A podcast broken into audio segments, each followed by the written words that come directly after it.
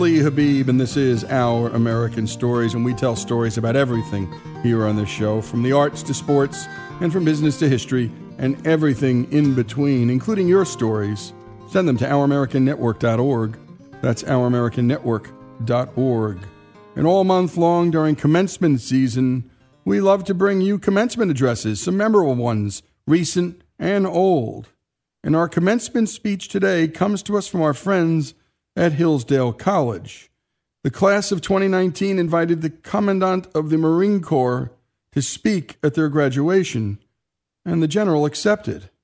Here's General Robert Neller, and by the way, you're going to hear him reference Dr. Larry Arnn, our friend and the president of Hillsdale College, and you'll also hear him mention Pat Sajak, who's the new chairman of the board at Hillsdale, and you know Pat from his work at Wheel of Fortune.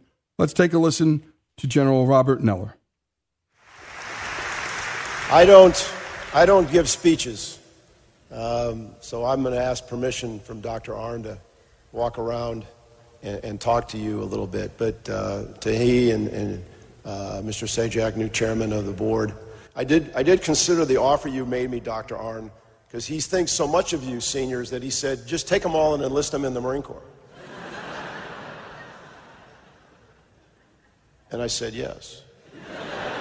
No, I'm just kidding. I had you for a second, though, didn't I? For me, this is uh, probably not a normal thing. Yesterday and today, I was presiding and, and giving an oath of office, commissioning about 35 officers in the United States Navy and the United States Marine Corps yesterday at College Station, Texas A&M, and today here at Hillsdale. So what am I going to say to you that would be different than what I would say to a group of young men and women that are putting on the uniform to defend their nation and take on the demands of that profession? I don't really think it's any different. And I don't think it's any different than what you've heard here while you've been a student at Hillsdale. I think the qualities and the attributes that make people successful. I think if you talk to Mr. Sajak or all the other people that are here, the Van Andels or all the people in business and the very successful people who rightfully and properly support this university, this college, there's no rocket science here. So in the Marine Corps, they, they tell you to keep it in threes because people can remember three things. So let me give you three thoughts. Effort matters. You wouldn't be sitting here today getting ready to come across this podium to receive a degree if, you are not able to exert effort. But that effort doesn't end today. In fact, the demands of your effort are going to be even greater. There's a huge amount of talent among you. Your talent is only going to result in achievement if you're willing to put in the effort. And so thus far you have, and I know you'll continue to do that. The demands on your effort as you compete against people outside this college and around the world are going to require more effort. The United States is in a competition around the world with others. It will take our effort to come out on top. The second thing, there will be adversity. There may have already been adversity in your life. Uh, your parents will probably could tell you about adversity. Maybe it was adversity that they've dealt with. Somebody but there will be times in the future when things won't go well. It may be professionally, it may be personally. There will be days when you'll be challenged. But your measure as a man or woman of virtue and character is going to be graded on or evaluated on how you persevere. You can't quit. You can't quit. I mean, the Marine Corps teaches us that.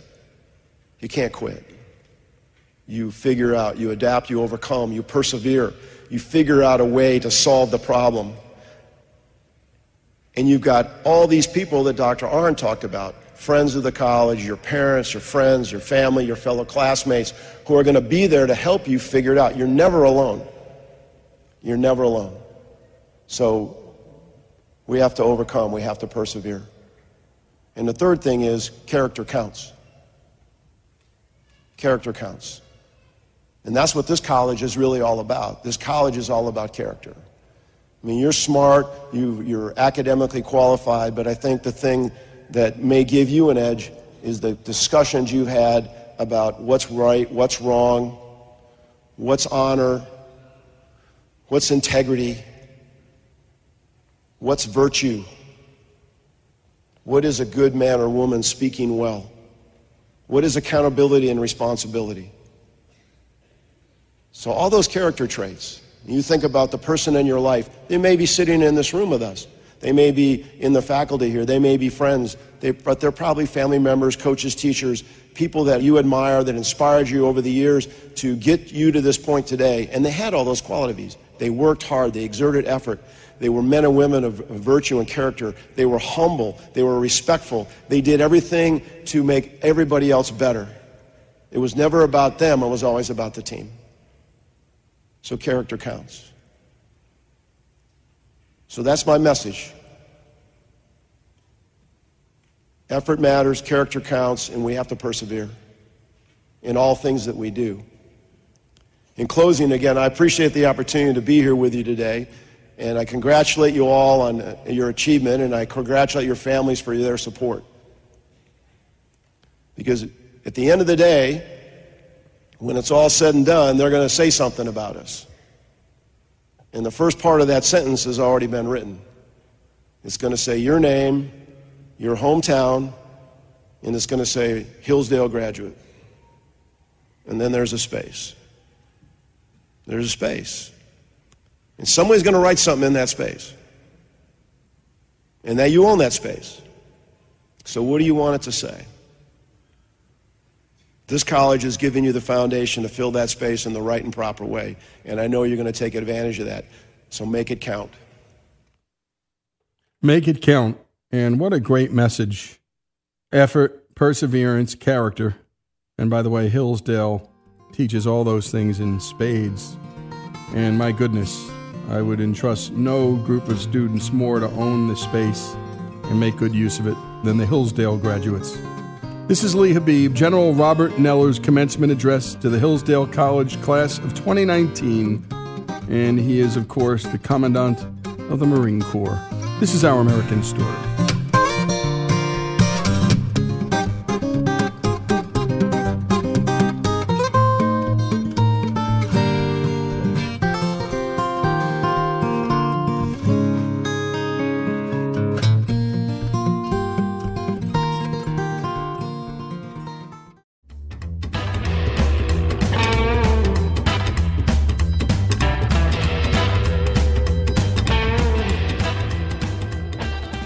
We continue with our American stories. And this show is produced in a small town called Oxford, Mississippi, about an hour south of Memphis, Tennessee.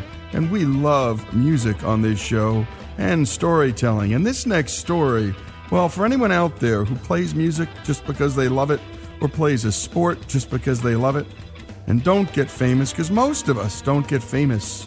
Most of us aren't B.B. King or Johnny Cash or Elvis Presley. And this next story is about just such a person. Jesse got out around town and headed down to Clarksdale, Mississippi, and found this story. We're in Clarksdale, Mississippi, at the home of local bluesman Lucious Spiller. Born in St. Louis, 1962, he started playing in church on a guitar that his father gave him. My dad was born and raised in Macon, Mississippi, down in Knox County. He moved to St. Louis. Um, he had 11 brothers and sisters, so um, yeah, I moved up to St. Louis from Macon um, when he was a youngster, I guess, eight or nine. And my mom, she's from Cape Girardeau. Uh, my dad's family, you know, I guess that's where I get my music genes from. But my mom, you know, sang at church. That's around 12 trying to start playing bass at church. So I was like the bassist for our church for years and years. Where I grew up playing um, structured we drums in elementary school, fifth grade on through high school. Like bass guitar at church, and like a bunch of my friends are clueless that I was. And we had a few basement bands. Lucious has played thousands of gigs at thousands of bars and churches and festivals over the years, too many to keep track of. But he still remembers his first real performance. Yeah, uh, on Easter program at church, I sang uh, a sun, uh, sunbeam. A sunbeam, yeah. I can remember at the end of uh, the song, I like improvise and yeah, like uh, sunbeam, sunbeam, Jesus on me, sunbeam, sunbeam. I'll be a sunbeam for him, and boom, boom. And I can remember church just, ah, you know, just laughing, well, clapping and stuff. And, I don't know. And I hadn't rehearsed that part, you know, I just stuck that in there. I was about maybe four, been a while. As Lucious continued to play in church, his house became the house that all the other kids in the neighborhood would come to, just so they could play music together. Because we were off in um, Little League Baseball, but we always got drums and guitars for Christmas, so every time after a game, my father was coach. All the teammates wanted to come over and like just you know um, seventh, seventh grade, maybe about seventh grade, we started a little basement band. So you call them basements up there in St. Louis. Um, high school I went to, they um, focused on fine arts and stuff, and it was, it was like a real talented gene pool from our area. Matter of fact, Tennessee William Ford graduated from our high school back in like in the early 1900s. Um, Lucious Spiller eventually graduated with a degree in elementary art, influenced by his father and other musician relatives. Stevie Wonder was another big inspiration. Music is my life, man. Was always music in our house growing up, like when the songs, um, see one of the songs in the Key of Life, um, double vinyl plus like 45 and songbook came out, I it cost like fourteen dollars, and that was a lot of money back in the seventies. So me and my brother saved up. I remember put seven dollars a piece, and we got it, uh, we just listening to that constantly.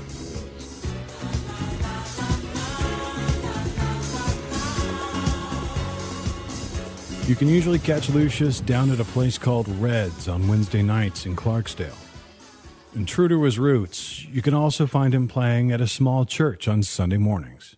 As far as right now, uh, I play guitar over at this real small church called St. Mark's. Um, I'm talking about a little bitty, just what they call a storefront church, like where you take a whole storefront and turn it into a little couple of pews, and you know. To me, the church is in, in your heart, you know. Yeah, know, about the new suits and yeah, big choirs and you know, big church band and all that. So yeah. Matter of fact, we don't even have a choir church. We just, the flow. Walk with me, Lord. Walk with me. Walk with me, Lord. Please walk with me while I'm on this tedious journey. Walk with me, Lord, walk with me. Hold my hand, Lord, hold my hand. Hold my hand, Lord hold my hand while I'm on this tedious journey. Hold my hand, please hold my hand.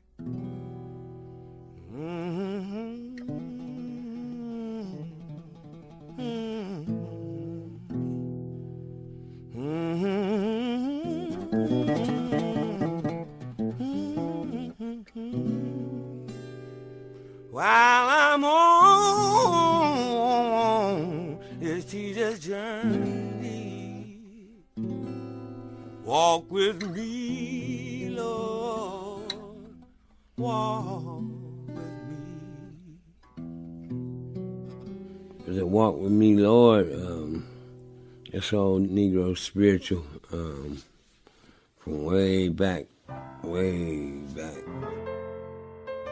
First time I performed live was at my grandma Spiller's funeral. That was one of her favorite songs. Like I say, she passed away. She was like 95. And she still had her Mississippi ways all them years. Uh, she was a housekeeper, you know, raised uh, these uh, rich white lawyers' kids growing up because I can remember them all coming over her house at Christmas time and bringing her all kind of stuff. And you know, pretty much was a Mississippi housekeeper type way, and uh, to that day till she died, still like dressed like Harriet Tubman, you know. Uh, I guess have on like kind of those men's shoes. It's probably still uh, old school, deep down in different parts of Mississippi where the old old ladies dress like that. Yeah, and she still talked with. Um, hey, you chaps, you know that that Mississippi dialect. Um, and I sang it at her funeral. Um, that was the first time I'd ever sang that song. And, um, I knew the song, and um, I don't know. I always sing that. You know, people probably say, "What are they doing singing church?" You know, up here in the club at the Blues Club. Um, well, my personal opinion, uh, all music, um, one way or another, stems from the blues, whatever genre it is, whether it's pop, classic, today's country, modern day music. And I always sing that song just, you know, I feel it is a clearing, cleansing um, medium. You know, when I go in a place just to cleanse the, that bad juju out of it, the bad karma.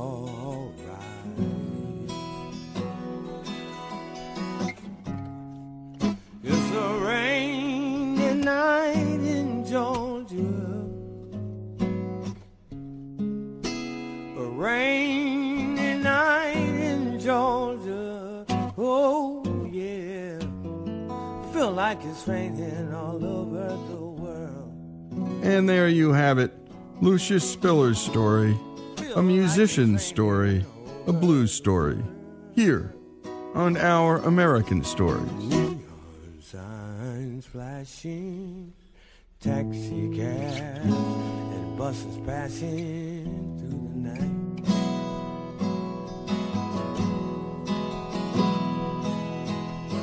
Distant moaning of a train seems to play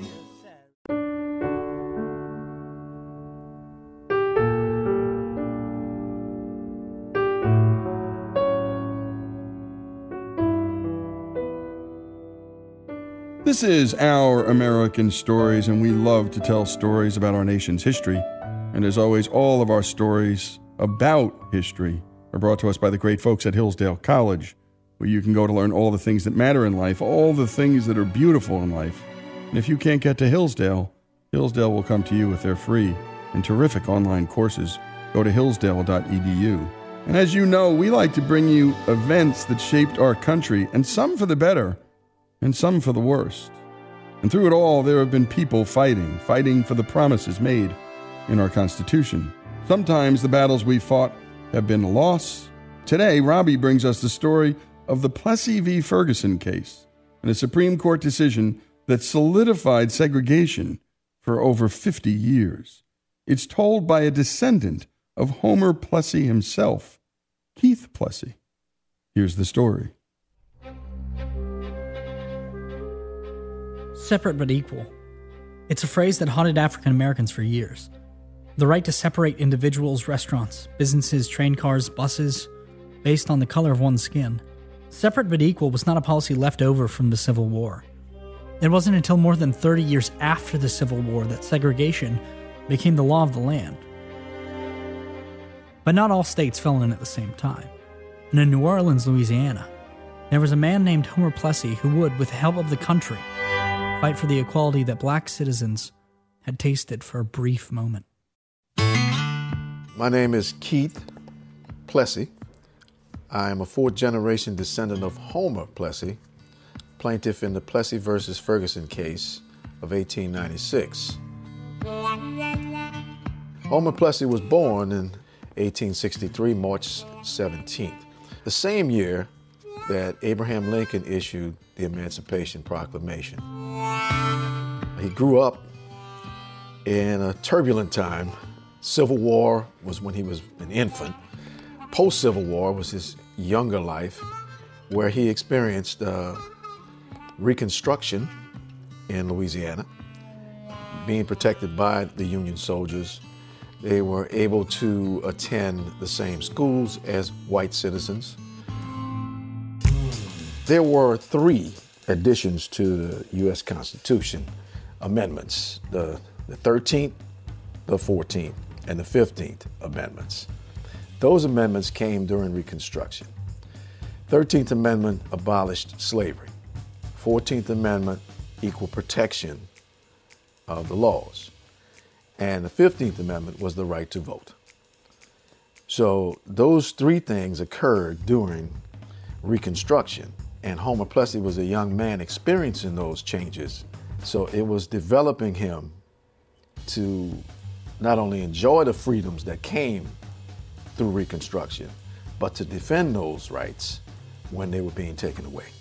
And during his childhood, many protesters and uh, activists of his time set the pace for him when he became a young man.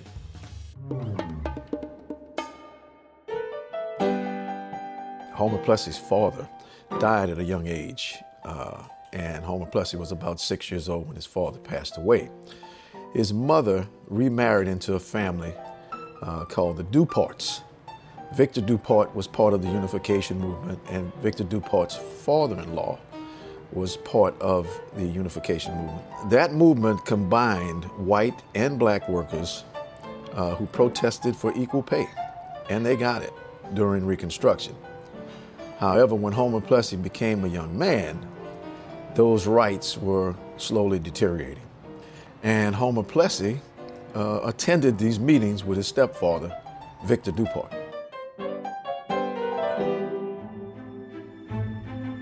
And he was familiar with the Citizens Committee, but he was not a member of the Citizens Committee. Uh, that was a group of 18 lawyers, businessmen, prominent citizens, uh, mixed race uh, organization. There were some white citizens, some African American citizens, uh, long in the battle for freedom. I think their history goes back abolition, long before the Civil War, uh, American Revolution, who also participated in the Battle of New Orleans. That Citizens Committee had a deep background in fighting for freedom. A lot of those uh, ancestors of the Citizens Committee who fought in the Plessy v. Ferguson case at the turn of the century were very much involved in the development of America. Homer Plessy himself had a relative that was decorated in the American Revolution. His great grandfather was a gentleman by the name of Matthew DeVoe. Matthew DeVoe was decorated four times in battle in the American Revolution, which not being recognized as the American Revolution because Louisiana was still the Louisiana Territory during the uh, American Revolution. So his history goes back. The, the right to fight for his freedom was born with the country. And it, it was in his DNA to battle for his rights. When 1890 rolled around and Louisiana decided to jump into this segregation chain of laws that were spreading across the South. Uh, Florida had adopted its segregation laws on trains. Uh, Alabama had, was before uh, Louisiana, and when Louisiana adopted its uh, separate car law was 1890, and by 1891, a challenge was being presented to them uh, to change that law by the Citizens Committee here in New Orleans.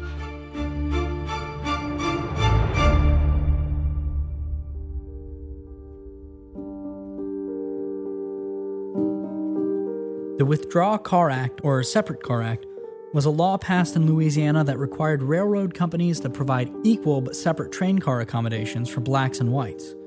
But Homer's case was not the first to challenge separate car laws. Another man who was white passing, Daniel Desdunes, boarded a first class car traveling from New Orleans to Montgomery, Alabama. When Homer Plessy was selected, the state law was being challenged the interstate law allowed trains outside the state of Louisiana, so it didn't apply. Separate car law didn't apply to those trains. But the trains that traveled within the state of Louisiana, the ones who were restricted by race eh, in each car.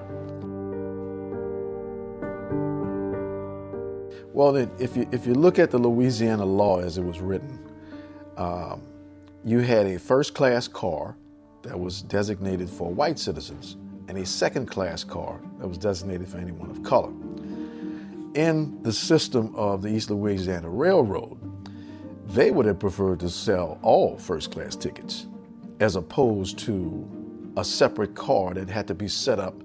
Say, for instance, the white car was not full. One black citizen comes up to ride the train. You have to prepare another car for this guy, and you have a schedule to meet when your train is taking off.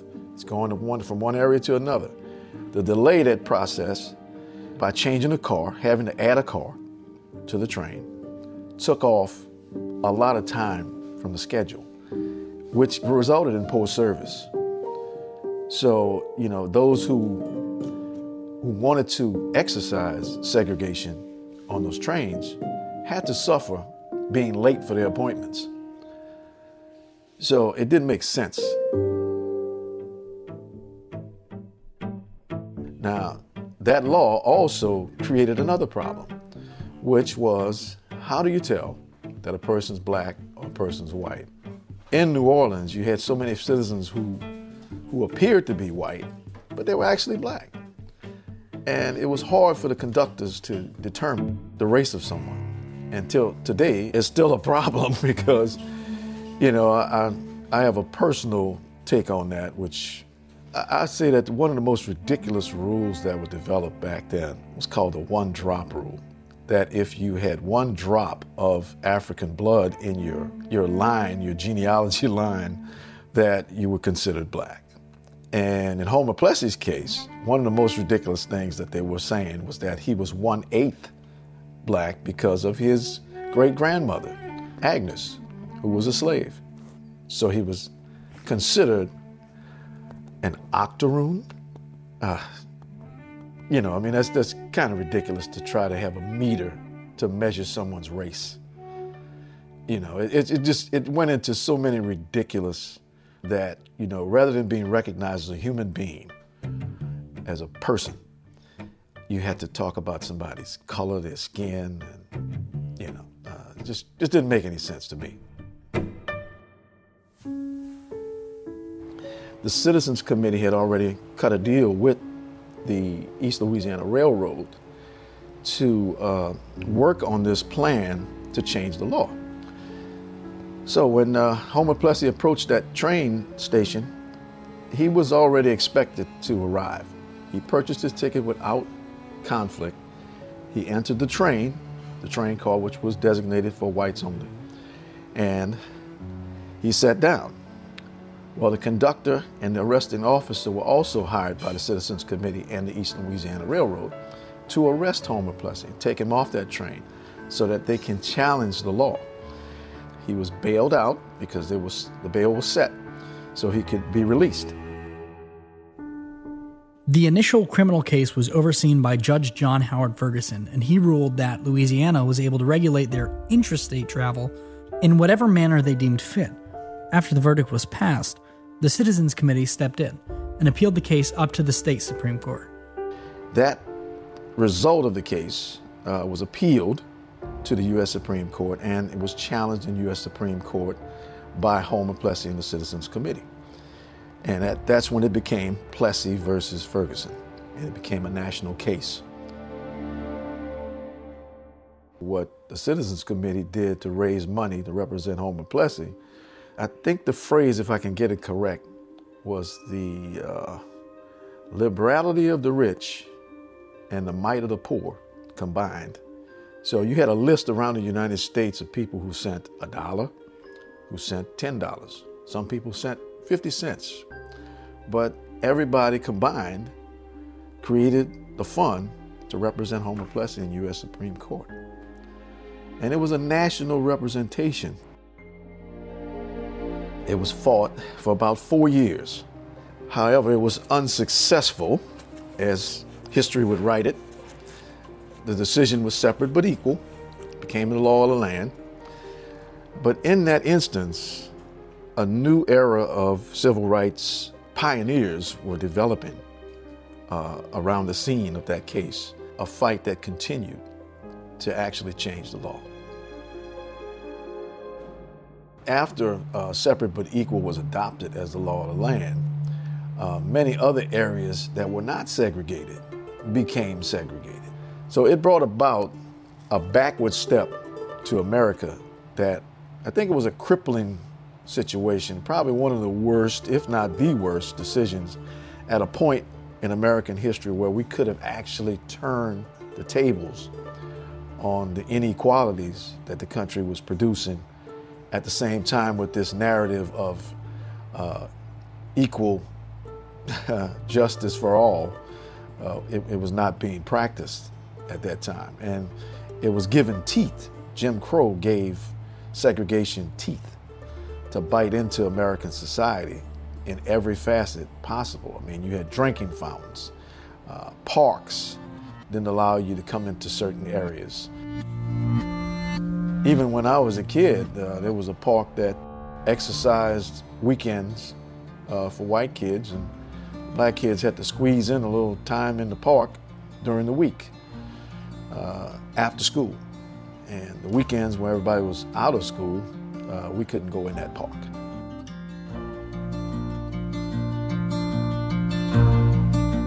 I was born in 1957, so that's a long time after 1896. Um, and, you know, it was still affecting my life as a kid uh, growing up in New Orleans. Eventually, Brown versus Board of Education uh, changed Homer Plessy's case, uh, the Plessy decision, changed the landscape of civil rights law at that point.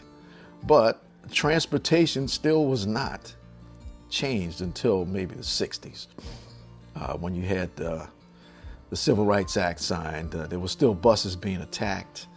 So the transportation issue was not solved. It was education in Brown v. Board. I remember as a, as a child in elementary school being told that I was related to Homer Plessy. One of my teachers, uh, who I can remember, Miss Waters, she brought the phone book into the room. And while we were talking about Plessy versus Ferguson, she looked at my name, uh, stood me up in front of the class, and told the kids, Keith's last name is spelled just like Homer Plessy's. But it wasn't until much later that Keith realized how closely related he was to Homer. 1996, when I met author Keith Weldon Medley. And this gentleman was doing research on Homer Plessy, who he, he had done extensive research, and his book was being developed. It's called We as Free Men Plessy versus Ferguson The Fight Against Segregation. And his book uh, entailed the genealogy of Homer Plessy's family. And that's when I really found out my connection to Homer Plessy through my great grandfather. And also, at the same time, he was doing research on Judge John Howard Ferguson. And not long after, Phoebe Ferguson, Judge Ferguson's great great granddaughter, and Keith Plessy, whose great grandfather was Homer Plessy's cousin, would meet. he invited us to his book signing, which we had never seen or known of each other before then. And at his book signing, we met for the first time. And when I first met Miss Ferguson, she I shook her hand and she began to apologize for slavery, segregation, and anything that ever went wrong during racial relations. And I kind of interrupted her and said, hey, it, it's not our fault that those things happen. Uh, we can do something different. It's no longer Plessy versus Ferguson. It's Plessy and Ferguson. So we became friends at that instant, and we've been friends ever since. And it took us from 2004 to 2009 when we actually um, developed the foundation. We signed our letters of incorporation at a restaurant called Cafe Reconcile.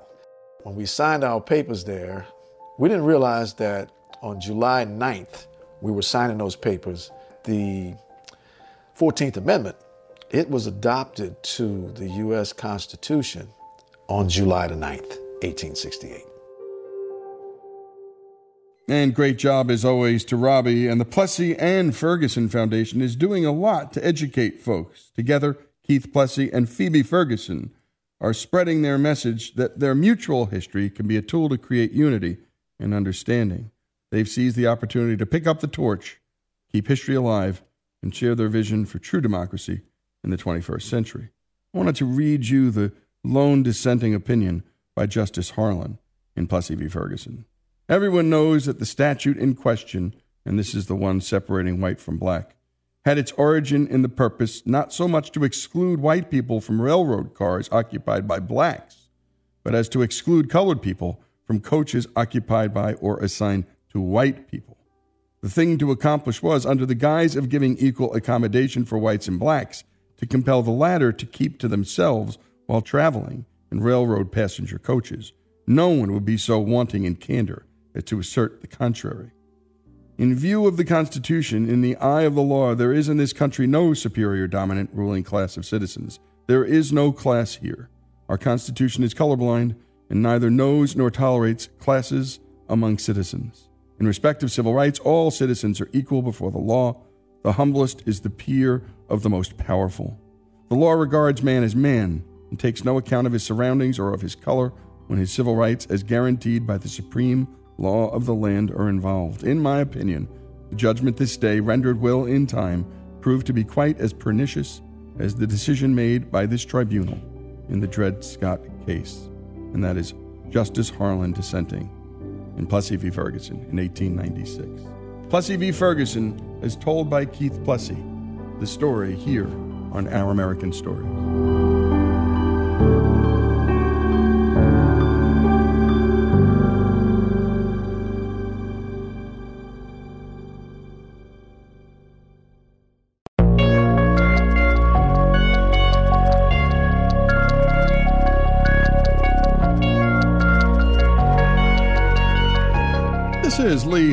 And this is Our American Stories. And we tell stories about everything here on this show from the arts to sports, and from business to history, and everything in between, including your stories. Send them to ouramericannetwork.org. That's ouramericannetwork.org. They're some of our favorites. And today we bring you a story brought to us by the Coalition for Better Health at Lower Cost. It's the story of Herb and Lorraine Prigozhin. And here's Herb. I was born in Hartford, Connecticut. We had a totally different way of living as kids. Nowadays, mothers go with kids to school. Um, they're afraid to let them go themselves. They, st- they stay home, invite friends over. They're very careful. When I was a kid, um, I used to go out by myself I had all the freedom I wanted. I'd take my bike and I'd go to this park, which was miles away. Um, and I, I never told my mother where, where I was going, which wasn't really good, but uh, she was busy. There was a little bit of neglect there. And we weren't, uh, we didn't have much money. I went to Hebrew school Um, I had a bar mitzvah. Um, it was a, a religious household. When I left, I, I really dropped that. I really wasn't religious anymore. Um, my wife, uh, after I got married, my wife was kosher because my mother would vi- and father would visit, and it was important that they came to a kosher home or they wouldn't eat in our house. Then I went to college. I got into a school called Hillyer College in Hartford, and uh, Hillyer College became the University of Hartford. I grew up in Hartford, Connecticut, where I spent the first 18 years of my life and never moved back after that. I was born in 1942. I'm 77 years old. That was during the war, and we lived in an apartment house until I was three uh, as renters. And then, when I was three, my parents bought this three family house on Kent Street in Hartford, uh, in the north end of Hartford. I graduated with honors from my high school class and went to Syracuse. And um, I met my husband when I was 17, still in high school. I had a boyfriend when I was 16, and we broke up, and I was heartbroken. My first boyfriend ever. And so that first love always, you know, is painful when it breaks up, and it usually does. Anyway, so I go to, I look for a job, and uh, it was at the beach. And I, I saw a job advertised in the newspaper that they were looking for a babysitter. I applied for the job, and she, the lady interviewed me and gave me the job to be the babysitter for her two boys. And she was expecting a third, and she needed help. And she uh, lived at the beach in the summer, managing a cottage that rented rooms to vacationers. So she needed a helper with the kids. I was it. Turns out that that lady was my husband's sister. And he came to the beach to visit his sister and met the babysitter. Well, what happened was my future sister in law ended up being the babysitter with her husband when he came on weekends, while Herbie and I went out. they stayed home and babysat. and so um, I don't know how well that went over, but that's what happened. Anyway, the relationship continued for about four months, and Herbie also got me a job. I'm the only one allowed to call him Herbie. It's a family. His family calls him Herbie. Strangers, it's Herb. But it turns out all my friends call him Herbie too because they hear me calling him Herbie and they think that's his name. So he gets called Herbie whether he likes it or not. Anyway, we dated for about four months, but we were both rebounding off of previous relationships. And we weren't in the right place. And we were awfully young. He was 21, I was only 17, I was a senior in high school. But he got me a job, a winter job, as a cashier in a supermarket because he was the assistant cash department head and he had some pull and got me that job. So he was my boss. Well, that was great until we broke up and stopped dating because Herbie said, I don't want to get serious with anybody, and so I don't think we better go out anymore. And so that was the end of that. It was kind of difficult when he'd come to work all dressed up in a you know sport jacket and nice slacks. I knew he was going out with somebody, and I didn't notice. I mean, I don't think he ever noticed when someone would come to pick me up and take me out after work at nine o'clock. I'd finished work, and sometimes I went out afterwards. I don't think he was even aware of it. But I was aware of him. I forgot about him kind of though because I did go off to college after that, after my senior year. Two years later, fast forward, I'm now a sophomore in college, and I come home for a vacation and I am dragged to this club meeting that my girlfriend belonged to. She belonged to this club at the Jewish Center called Atid, and um, Herbie was a member of that club and goes to that same meeting. And when we come back, we'll find out what happened after they went to that same meeting. We'll find out what happened to Herb, or maybe I should call him Herbie, and Lorraine Prigozhin.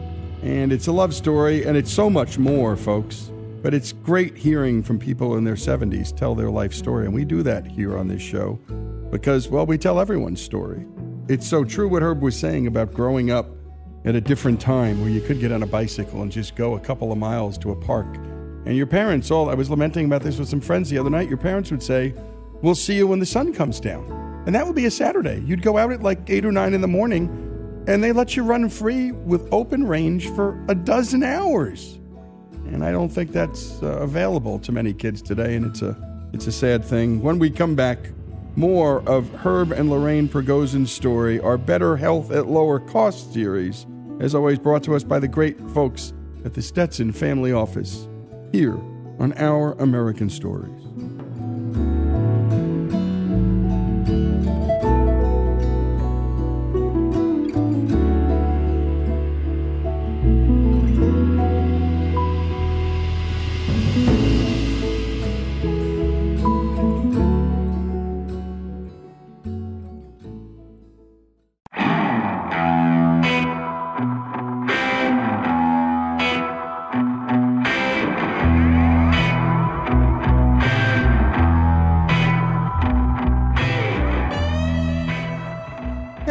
Back with the story of Herb and Lorraine Prigozhin here on Our American Stories. They had dated once before, broke up because they were just too young. And after losing touch a couple of years later, they meet again when Lorraine was dragged to a club meeting at the local Jewish center. Here's Lorraine.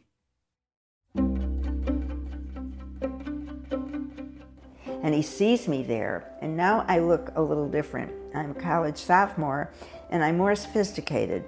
And he says, Is that you, Lorraine? And, I said, Yes, and you remember my name. He has a terrible time remembering names, always has. But he remembered mine. And so I said, You remember my name? And he says, I wouldn't forget your name.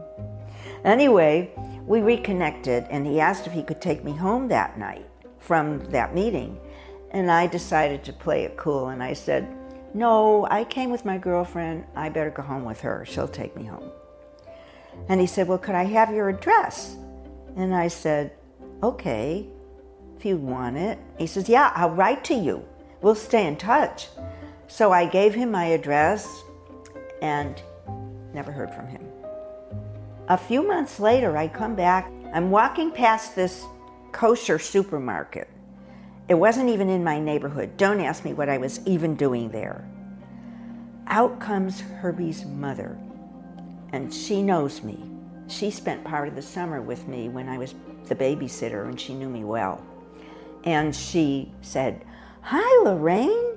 She said, Does Herbie know you're in town? And I said, I don't think so. And then she said, Oh, okay. And then she has a conversation with me, and then she runs home and tells him. So I come home, and the next day I'm ready to leave for school again. I've got my suitcase in my hand, and the phone rings. And I think, should I answer it, or should I go outside and wait for my ride that's going to come pick me up and take me to school? Well, I, I answered it. It was him. And he said, Why didn't you tell me you were going to be in town? And I said, Why didn't you write? Anyway, there was nearly a letter there. By the time I got to school, he wrote so fast. I got a letter right away. And I invited him for um, a special weekend that they were having at Syracuse. And he came. That was it. We fell in love once and for all. And now I was 19 and he was 23. And we never dated anyone else again. Two years after that, we were married. He graduated from college the day before our wedding. The same, that was a very busy weekend. He graduated on a Saturday, we got married on a Sunday. We were married June 9th. He graduated June 8th. And we went on our honeymoon, and that was it. We never, ever returned to Connecticut except to visit. I graduated. I went to work for GE because um, uh, we got married. She was still going to Syracuse University. Uh, so I went to work. I, I applied to the only two companies that would hire somebody who was a math major. There was General Electric and Carrier Air Conditioning. So uh, General Electric gave me a job. I went to work for them. And uh, they said, Well, uh, we have a job as a programmer, computer programmer. And I said, What is a computer and what is a programmer? I needed the job, so I took it regardless. So then I, I learned how to program on the job. And the first thing we worked on was an air weapons control system. Uh, it was always a military type system. Um, the way that worked is uh, you, um, you, you got, you use radar to track an aircraft and the information about that aircraft would be sent to a computer and the computer would determine is it friendly or is it uh, uh, you know somebody some aircraft you had to shoot down and or enemy aircraft we would make that determination and uh, we would send messages to shoot it down if we had to. I was uh, transferred to Florida that worked at Cape Kennedy and I wrote a program to interface with the command and service module and the lunar excursion module on the uh, Saturn rocket, which is the one that went to the moon. Uh, and then Kennedy died I was at work when it happened. Everybody knows where they were when it happened. Um, so Kennedy died and Johnson took over as president and um, he moved the, the Manned Spacecraft Center to Houston, Texas, because he was a Texan.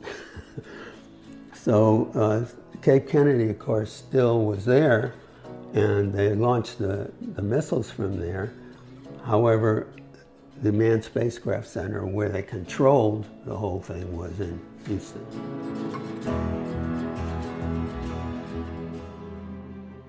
Herbie was working on the Apollo project, and he was a bona fide programmer then, doing some very important things. We lived there a year, but we didn't like Texas. Herbie decided to interview and on another job. He'd been with GE for three years now to see wh- what he would be worth on the open market as a programmer. And there was an ad in the paper, and we were on our way to go swimming at a friend's house. And they invited us for dinner and to go to the pool. And I had on my maternity bathing suit because now I was pregnant with our second child. And um, my little son was in his swim trunks. And my husband wore a suit to do this interview, left me in the car downstairs. So he goes up to do the interview and comes back down and says, They want to talk to you. I said, Me? Look at me. Anyway, up I went and they wined and dined me. Oh my, did they knock themselves out to try to get me, to get him to accept this job. It was in California. And uh, he had been to California for uh, jobs for GE that were debugging jobs, emergency kind of jobs, and he'd come here and work through the night, sometimes debugging programs and stuff like that. He saw the mountains and the climate, and he loved it. Anyway, I was sold by that, but I was especially sold by the 27% raise in salary they offered him and the depressed area they were sending us to, which meant everything was cheap. And boy, that's what we needed cheap, cheap but high raising money. We took, he took the job. And off we went to California. And we lived in Lompoc near Vandenberg Air Force Base, where we stayed for only a year because it was Federal Electric Corporation that hired him. They became part of ITT. ITT is a very uh, reputable, good business, good company. Federal Electric was flying by its shoestrings. And there was one week where they said, Sorry, we can't pay you this week. Your pay will come next week. You can't do that to somebody. So Herbie says, I got to get out of here. So I said, we talked it over and we, he decided, I have to give them their year. I'll stand the year. Otherwise, we have to pay back all our moving expenses. And they moved us white glove, and I can't afford that. We're going to stay the year, then I'll get another job. So that's what we did. And by now, our, our, our daughter was born. And then we get to Santa Monica. That's where we lived. And by now, our children went to nursery school there. And I got very interested in that and decided to go into elementary teaching because the director of the nursery school had us come in and serve, and she said, You'd make a great elementary or nursery school teacher. You should think about this. And so I did. That's just what happened.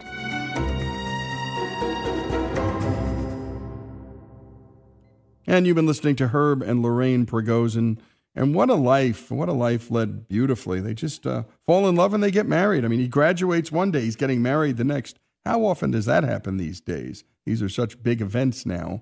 And then they just they just got on with their life and moved about from job to job, working at Cape Kennedy on the Saturn rocket, but not really wanting to live in Houston, looking for something better, looking for the right place, and ultimately landing in Santa Monica, California, of all places, having been born where they were born and about to enter a new chapter in their life when we continue more of Herb and Lorraine's story, Herbie and Lorraine's story, here on Our American Stories. Our Better Health at Lower Cost series continues, and as always, it's brought to us by the great folks at the Stetson Family Office.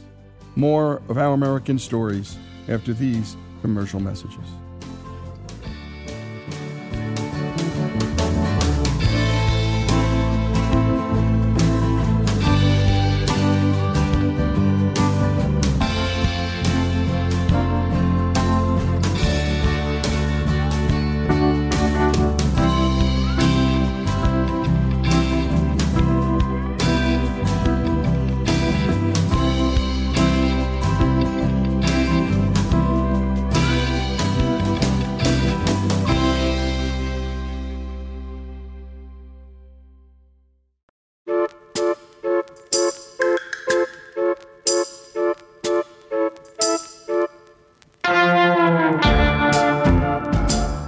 And we're back with Our American Stories and picking up with the story of Lorraine and Herb Prigozhin.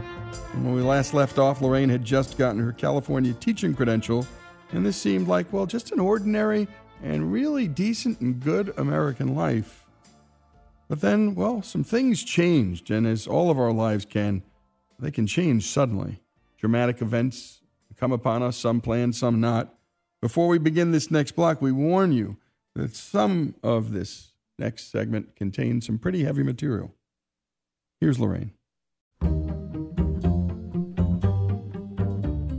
I had applied all over in the area hoping to get a job there. Nobody answered me. One week after school started, I get a call from the very school district where my children are going to school, Orcutt School District. They need a kindergarten teacher. My specialty. I was trained in that because Pacific Oaks, where I went to school, did early childhood education. They mainly trained teachers from kindergarten to third grade. That's just where I fell in. I had student teaching in kindergarten and first grade. I got hired. I stayed with that job for 33 years, and we lived in, in uh, Santa Maria for 48 years. We still have a house there, but we live part time here. So, um, Anyway, our children went through the Santa Maria schools. My daughter met a very sad end. She, um, she had a hard time.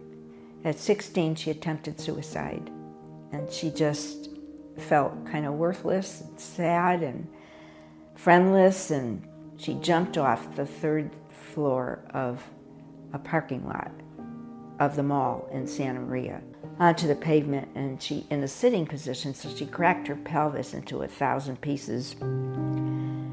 And they put her back together and she survived. Dr joe amata i'll never forget him. He was the only one that knew how to rotate the pelvis and put it back in position before it healed.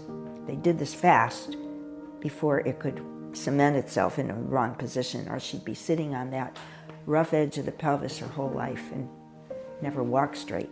And she was on her way. She was okay. And she went to uh, City College in uh, Santa Barbara. They had a school for training hotel management and restaurant management. She went through the two year program but didn't receive the certificate. The teacher said, You need another year. You're not ready and you're immature. And that broke her heart. And she wouldn't do it. She wouldn't do that extra year he said she required. All the other kids were graduating. He wouldn't let her. She just quit and went to work in restaurants. But she really did know what she was doing. And she advised in one restaurant that they better clean their machines. And when they didn't, they got shut down by the health department.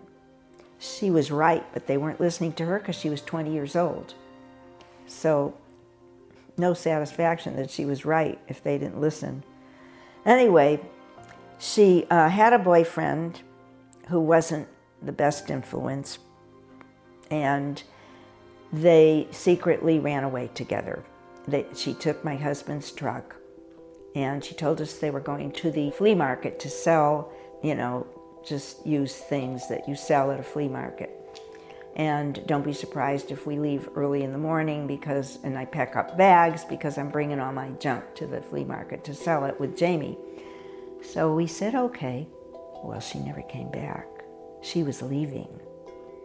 And they made a wrong turn in the road. They should have gone to Tahoe, where Jamie's parents had a condo, and instead they went to Reno.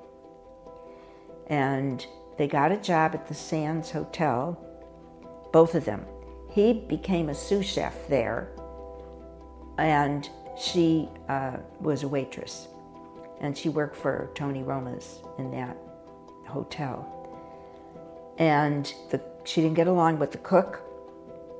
She was feisty. She knew her business, as I said, whether or not that her, her instructor taught her better than he thought he did. And um, he didn't like her demands and that she wanted things on time and she wanted the orders right and all this stuff. And he was not sane. And he went after her. And when she got promoted to, she was a bus girl. She got promoted to a full fledged waitress after only a few weeks. And she was very excited and she was going out with her friends to celebrate. And he wormed his way into that group and said, Where are you going? And he was there. They went to Shakey's Pizza. And he followed her after. She was going to go back to the Sands where Jamie was still working on a night shift. And he got her, she stepped out of her truck, got her out of that truck, dragged her off, and that was the end of her. He he beat her, he raped her, and he knifed her 11 times. Four of those wounds were fatal. Any one of four would have killed her. And then he left her in a garbage dump. And she was missing. And Jamie wondered why she never came to get him. And there was a police report about someone being found in this garbage dump, but the person looked to be 35 years old. Well, the bugs had, you know, it was buggy and hot in the summer and she didn't look her age, but it was her. And um, there was a trial, and the guy was caught right away. He's in jail for the rest of his life. There was a mistrial, or he would have been put to death because they have the death penalty in Nevada. So we've been through some grief. She would be 53 now. I've often wondered what would have become of her had she been allowed to live. That was, I get very emotional when I talk about that. But that was the worst thing that ever happened to me in my life. And it happened a long, long time ago, but I really haven't been able to deal with it. I've dealt I've tried and I've thought I dealt with it because I let it all out, kind of. But over the years, whenever I talk about it, um, I get very emotional.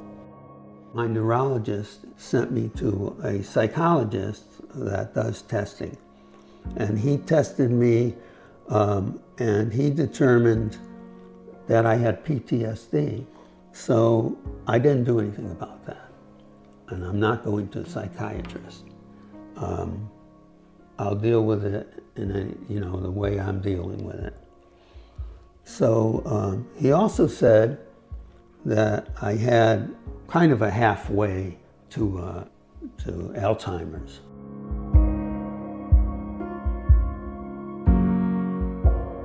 And what a story you're hearing, and what a sad and tragic turn of events for this family.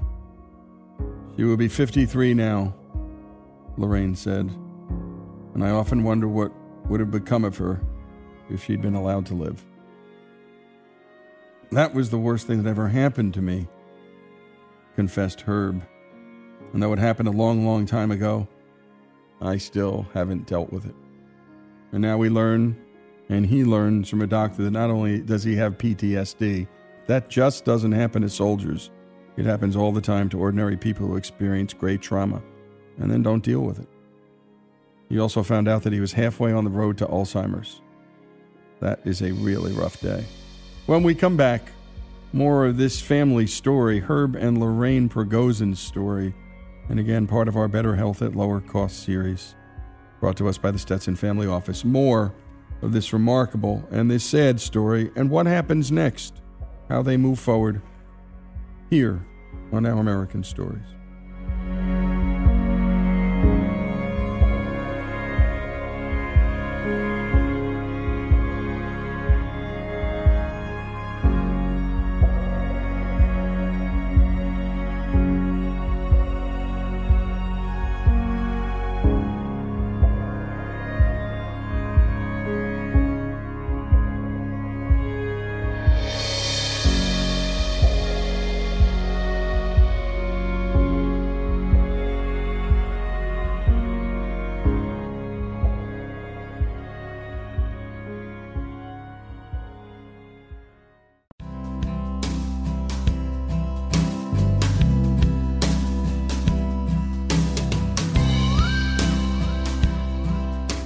And we continue here with our American stories and the story of Herb and Lorraine Prigozhin.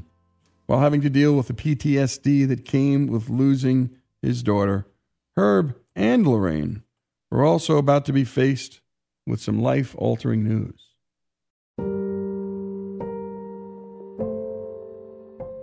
My husband, he's almost 82. When he was 78, he has epilepsy. We were on a plane I was uh, sitting back, had my eyes closed, and I used to get these kind of dizzy spells, at least I thought that they were, occasionally. And I go to bed, go on the bed, and it would be over in very short time. And Lorraine said, "You just had a seizure," because she noticed that my mouth was contorting. It only lasted a few seconds, I didn't know it was a seizure. When we got home, uh, I got a uh, neurologist, and the neurologist did all the stuff, a brain scan and all the stuff. I wasn't happy with the, with him. The new one I went to, she put me on a different medication, and that one worked fine, and I was I was free of seizures. And then I started to get a little hostile, and I was hostile to my wife. I mean, I never did anything like hurt her or anything like that, but I wasn't pleasant. So she said, That's the medicine. And she was going to put me on this other medication. And that's when this whole incident happened.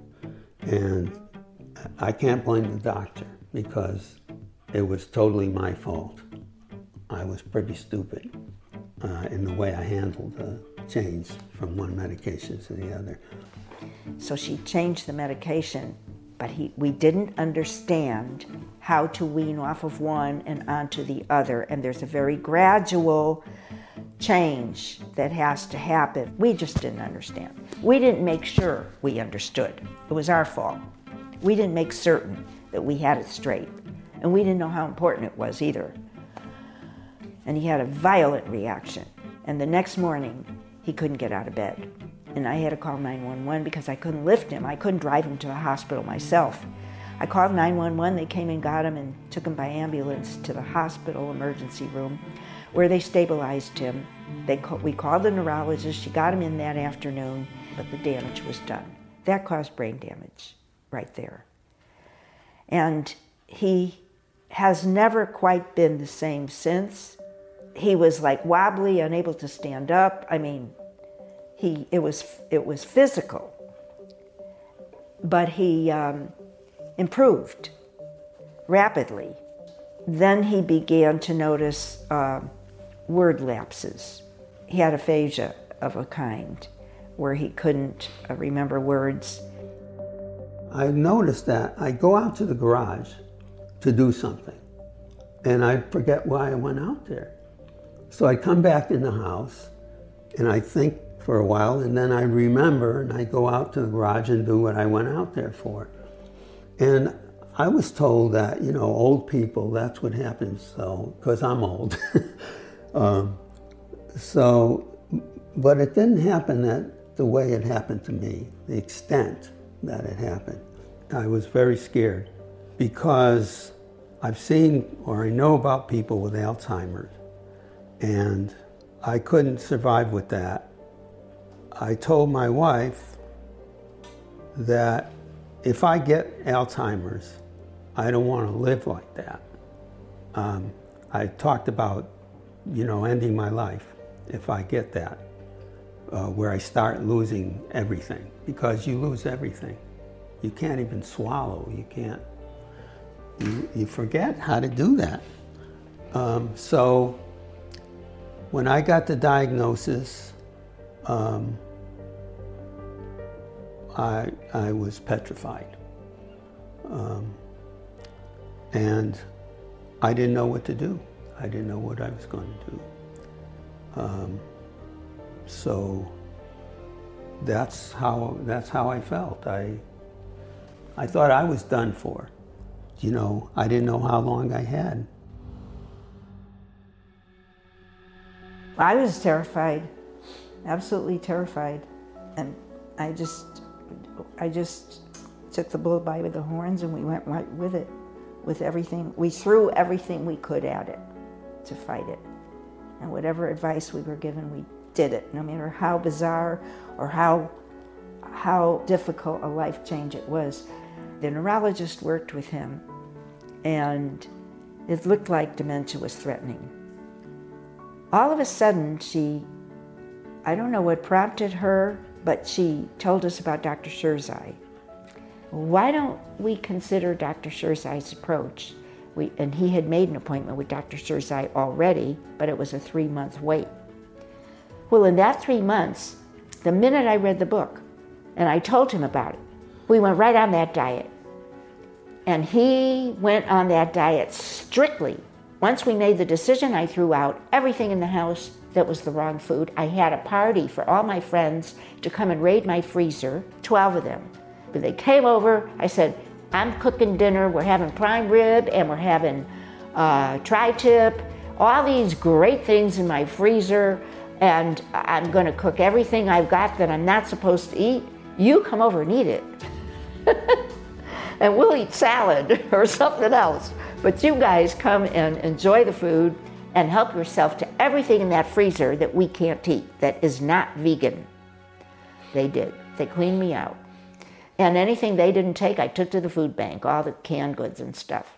And we've been vegan ever since. And no sugar, absolutely no sugar. If we see sugar in a label, we will put it back on the shelf and it won't get sold to us.